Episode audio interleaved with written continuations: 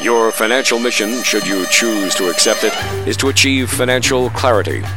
New intel suggests that bad financial actors are constantly filling the landscape with misinformation and other barriers and obstacles, leaving you with limited time to make the right choices for a successful financial future. To make things easier, we've chosen your team for you. Financial Commander Janine Theus will help lead you to success. As always, should you avoid the excellent guidance you're about to receive, you'll be disavowed. Also, this message will self destruct in three seconds. Three, two, one.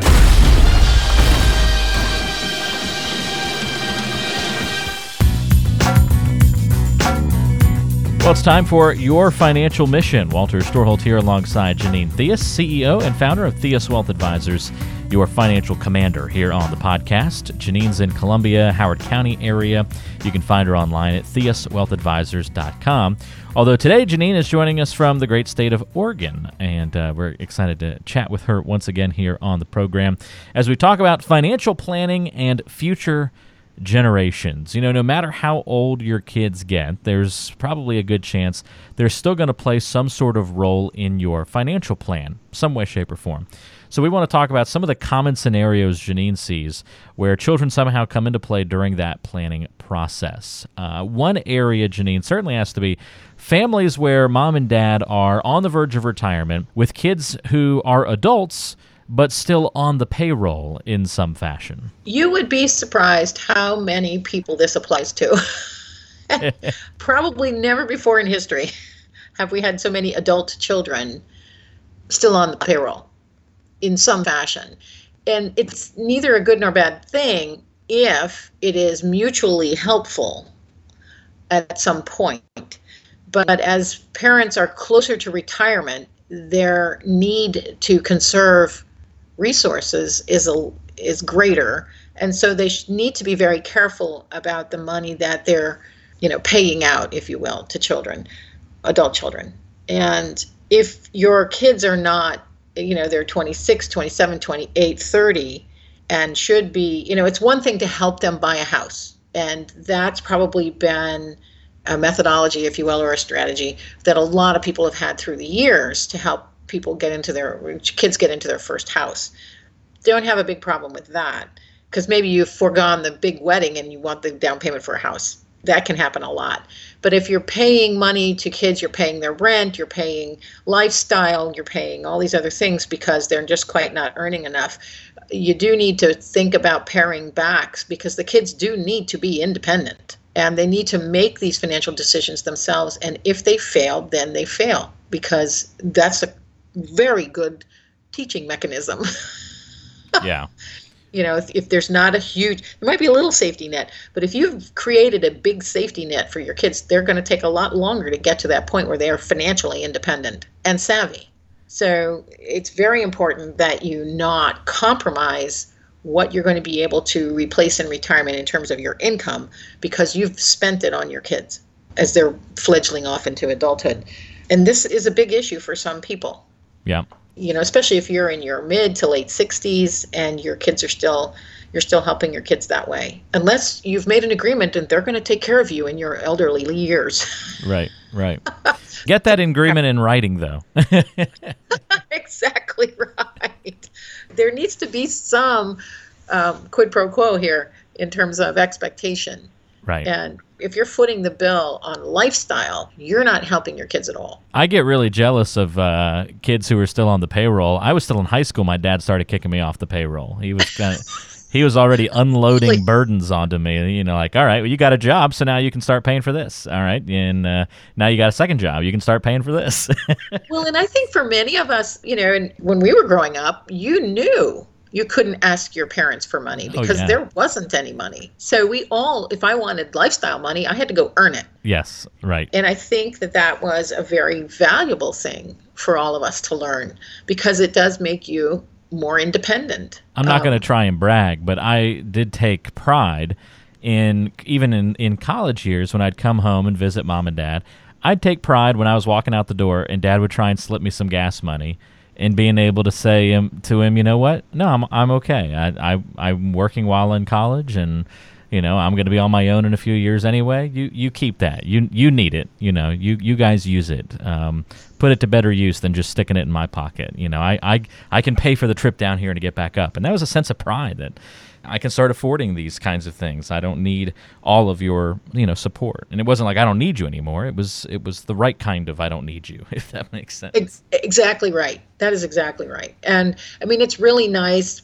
I think there is way more wealth in this country in that parents are willing to do that. You slip a kid 20, you slip a kid 100, you know, so occasionally I've seen that happen, but you know, and that's a surprise. If it's a genuine surprise and the, the, the kids are appreciative, fantastic. But if it's an expectation, that's a whole different ballgame. Mm-hmm. And you're right. There's a, you know, where, you know, our culture has really focused in on self esteem and you deserve this and you deserve that. Well, you deserve what you earn in my book because that's me.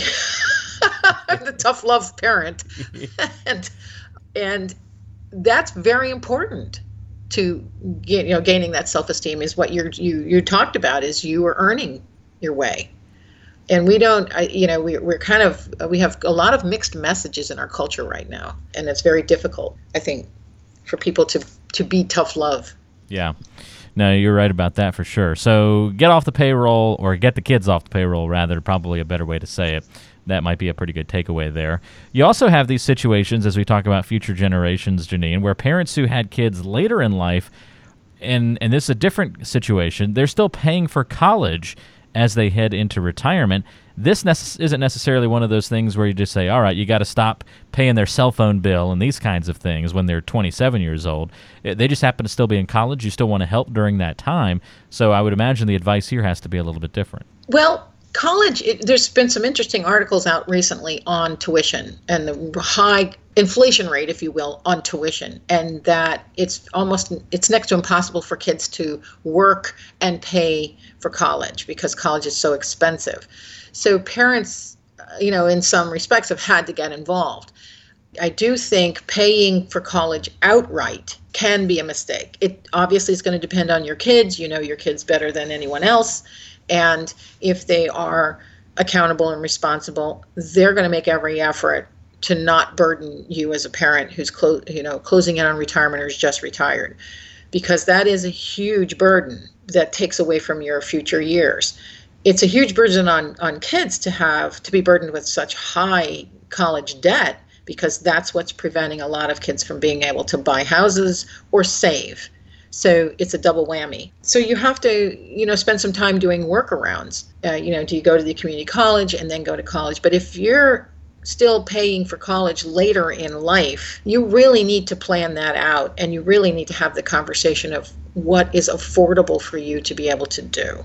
And sometimes the emotions of going to the right school or going to, you know, the right program get in the way of what are my financial metrics that I can manage. And I would encourage people to really sit down and run those numbers because it doesn't do anybody any good for you to get in over your head because you've paid a ridiculous amount of money per year in college tuitions. Yeah. Now that's the parents who are taking care of the grandkids in college, but then you also have the situation where it's the grandparents who, and this isn't we're having to pay for the kids in college, who want to help with education costs for their grandchildren. How often are you helping people design that kind of element into a retirement plan? We do see that a little more often, and you know the answer is not always a 529 plan. I do have some folks that want to start a college savings plan for a grandchild. And so we work through what are your different options to do that? And should you put any money in a grandchild's name? maybe maybe not and i would almost almost always say maybe not so there are ways to help plan for grandchildren's college that don't compromise your retirement or the instance in which the, the child reaches college age and decides not to go to college. Do you penalize them? You know what are these expectations around this money? And if your goal is to help the grandkids get self-sufficient in some way you know that could be trade school that could be you know work and and or go to the military then go to school so there's a, a long list of options that are worth discussing to make sure that you're planning for the largest amount of flexibility possible with that money and not locking it up somewhere. Typically, the financial media says, "Oh, just get them a 529 plan." Mm-hmm. That's e- And- that's the easy thing to do, right? Or at least the it's easy to say. Therefore, right exactly It seems like It's the right thing. to- yeah it's it's a one trick pony and the one trick pony doesn't work for everyone and it might not work for what you're trying to accomplish you know in 15 years Mm-hmm. Yeah. so And then you almost alluded to this a little earlier, Janine, and that's uh, and, and you kind of did jokingly, but I actually had it down on my list here of of things to bring up about this conversation about planning for future generations, and that's aging parents who are counting on their children to take care of them in their later years. And you kind of joked about, you know, yeah, you better have a deal in place for something like that, but Yeah. it, it sometimes is an assumption. Well, and it better be an assumption where you've had a discussion with your kids. Because the last thing that you want to have happen is you get down that road and the kids maybe initially said, Oh, yeah, mom and dad, we're going to take care of you, but it doesn't work out.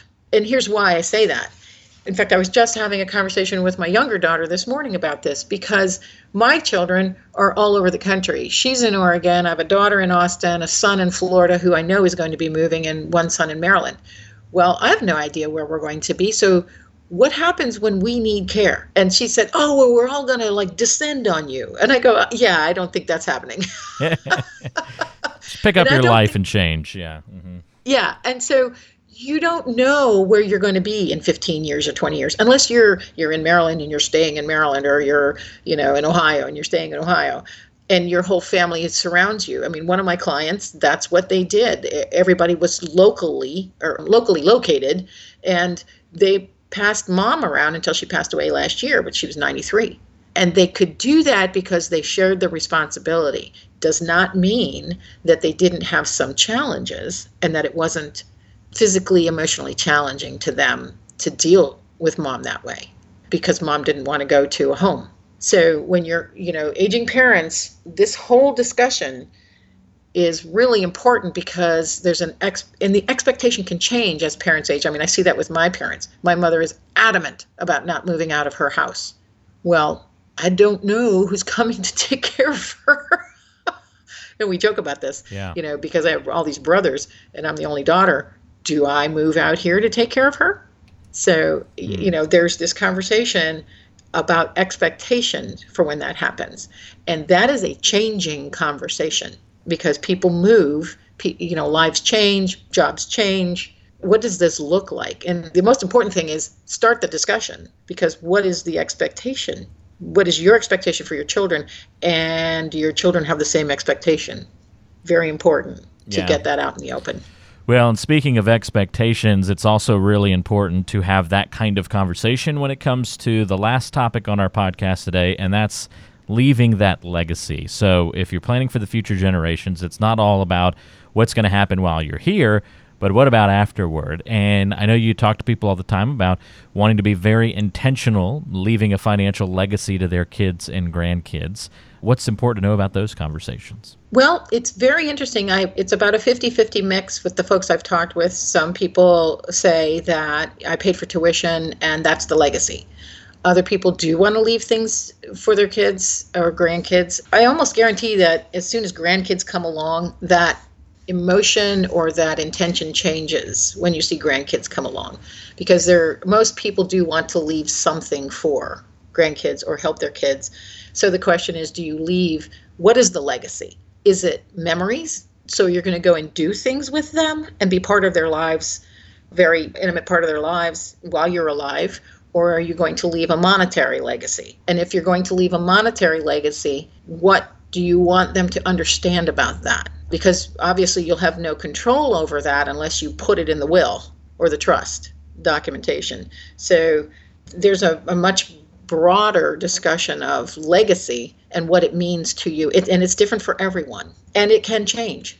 So I think that, you know, again, that's really important for folks to sit down and have a conversation and be intentional, just as the question indicates, be intentional about what you are attempting to do. Because I don't think enough people think about that very deeply. And I mean, I've had people say, I've heard people say, I'll be gone, won't matter.